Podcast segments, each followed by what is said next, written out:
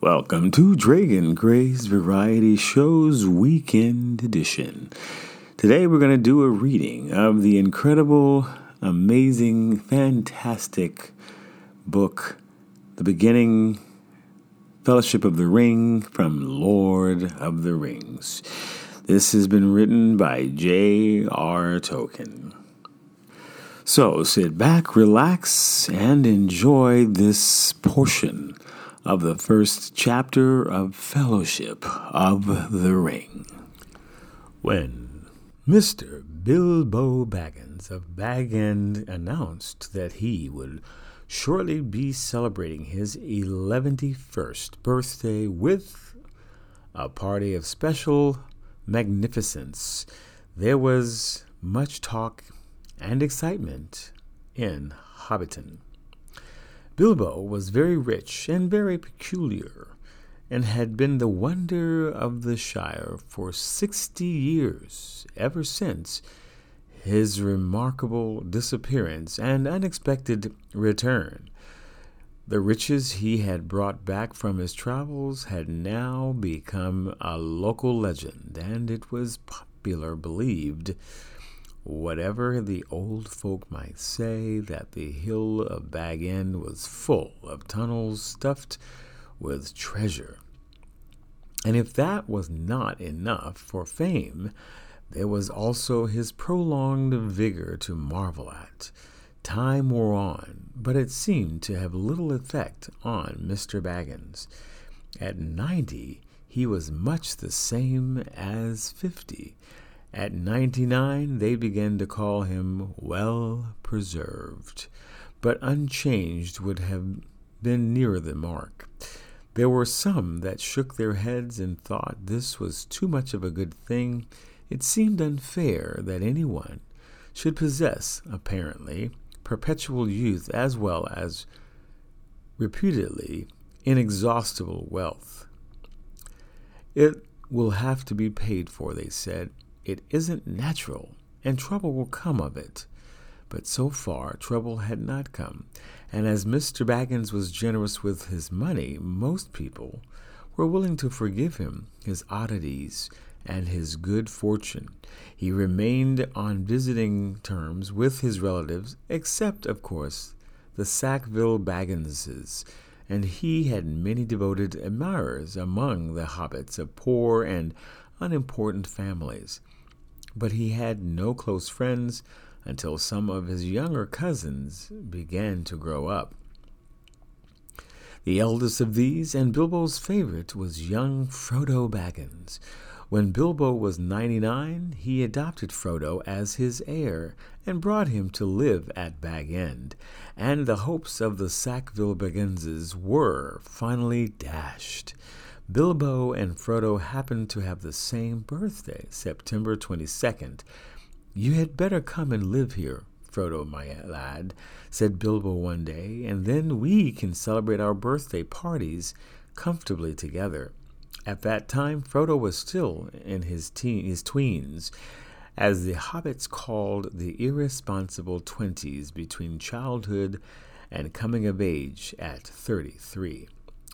Twelve more years passed. Each year, the Bagginses had given very lively combined birthday parties at Bag End, but now it was understood that something quite exceptional was being planned for that autumn. Bilbo was going to be 11, 111. 111 as rather was uh, a curious number and a very respectable age for a hobbit. The old Took himself had only reached 130, and Frodo was going to be 33, an important number, the date of his coming of age. Tongues began to wag in Hobbiton and Bywater, and rumor of the coming event traveled all over the Shire. The history and character of Mr. Bilbo Baggins became once again the chief topic of conversation, and the older folks suddenly found their reminiscences of welcome demand, in welcome demand. No one had a more attentive audience than old Ham Gamgee, commonly known as the Gaffer. He held forth at the Ivy Bush, a small inn on the Bywater Road, and he spoke with some authority, for he had tended the garden at Bag End for forty years, and had helped old Holman in the same job before that. Now that he was himself growing old and stiff in the joints, the job was mainly carried on by his youngest son, Sam Gamgee. Both father and son were on very friendly terms with Bilbo and Frodo. They lived on the hill itself, in number three Bagshot Row, just below Bag End. A very nice, well spoken, gentle hobbit is Mr. Bilbo, as I've always said, the gaffer declared with perfect truth, for Bilbo was very polite to him, calling him Master Hamfast, and consulting him constantly upon the growing of vegetables. See in the matter of roots, especially potatoes, the gaffer was recognized as the leading authority by all in the neighborhood, including himself. But what about this Frodo that lives with him? asked old Noakes of Bywater. Baggins is his name, but he's more than half a Brandybuck, they say.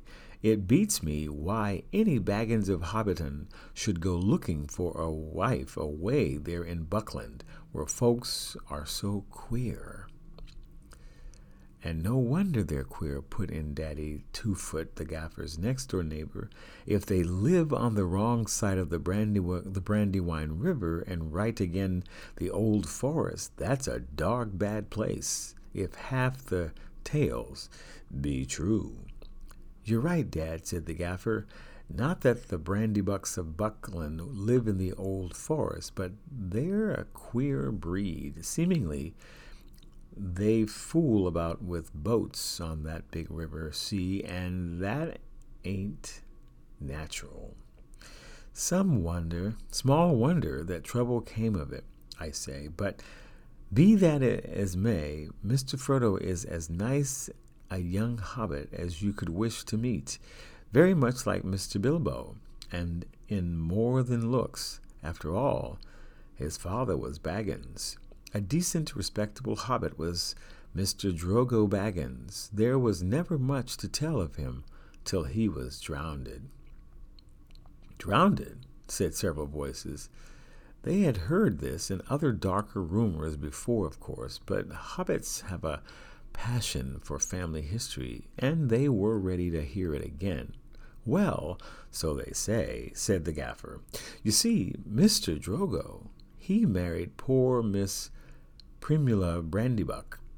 She was our Mr. Bilbo's first cousin on the mother's side, her mother being the youngest of the old Tooks daughters, and Mr. Drogo was his second cousin. So Mr. Frodo is his first and second cousin, once removed either way, as the saying is, if you follow me. And Mr. Drogo was staying at Brandy Hall with his father in law, old Master Gorbadoc, as he often did after his marriage, him being partial to his Vides and old Gorbadoc keeping in mightily generous table. And he went out boating on the Brandywine River, and he and his wife were drowned, and poor Mr. Frodo, only a child and all. I've heard they went on the water after dinner in the moonlight, said old Noakes, and it was Drogo's weight as sunk the boat. And I heard she pushed him in, and he pulled her in after, said Sandyman, the Hobbiton miller.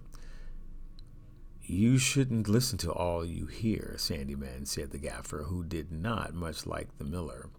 There isn't no call to go talking of pushing and pulling, Boats are quite tricky enough for those that sit still without looking further to the cause of trouble.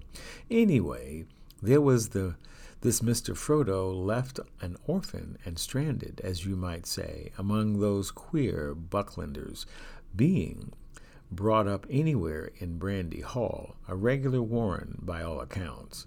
Old Master Gorbadoc never had fewer than a couple of hundred relations in the place.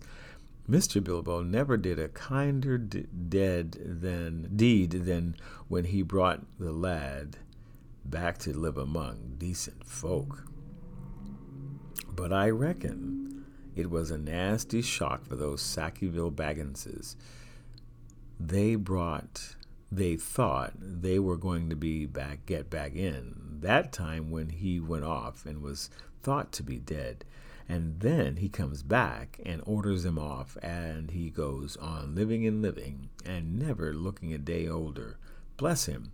And suddenly he produces an heir and has all the papers made out proper.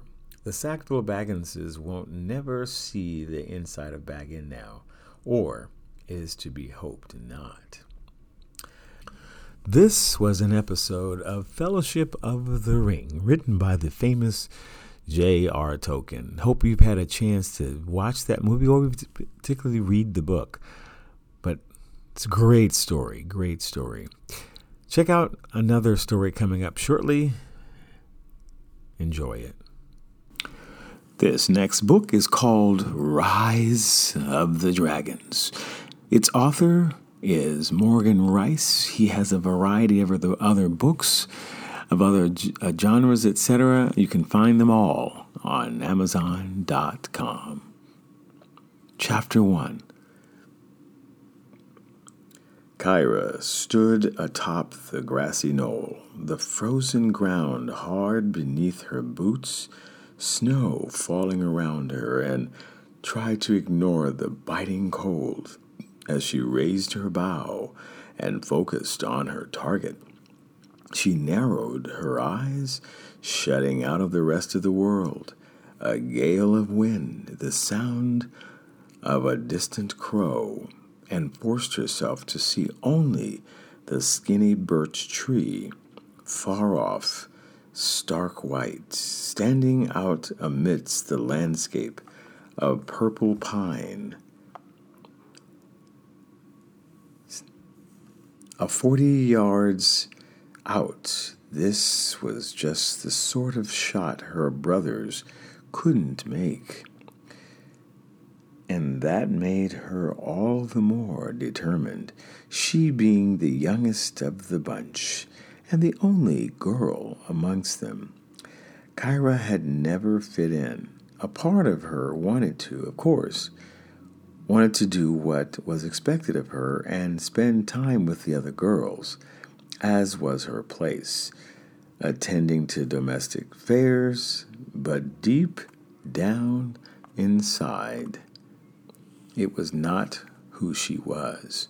She was her father's daughter, had a warrior's spirit like he, and she would not be contained to the stone walls of their stronghold, would not succumb to a life beside a hearth. She was a better shot than these men, indeed.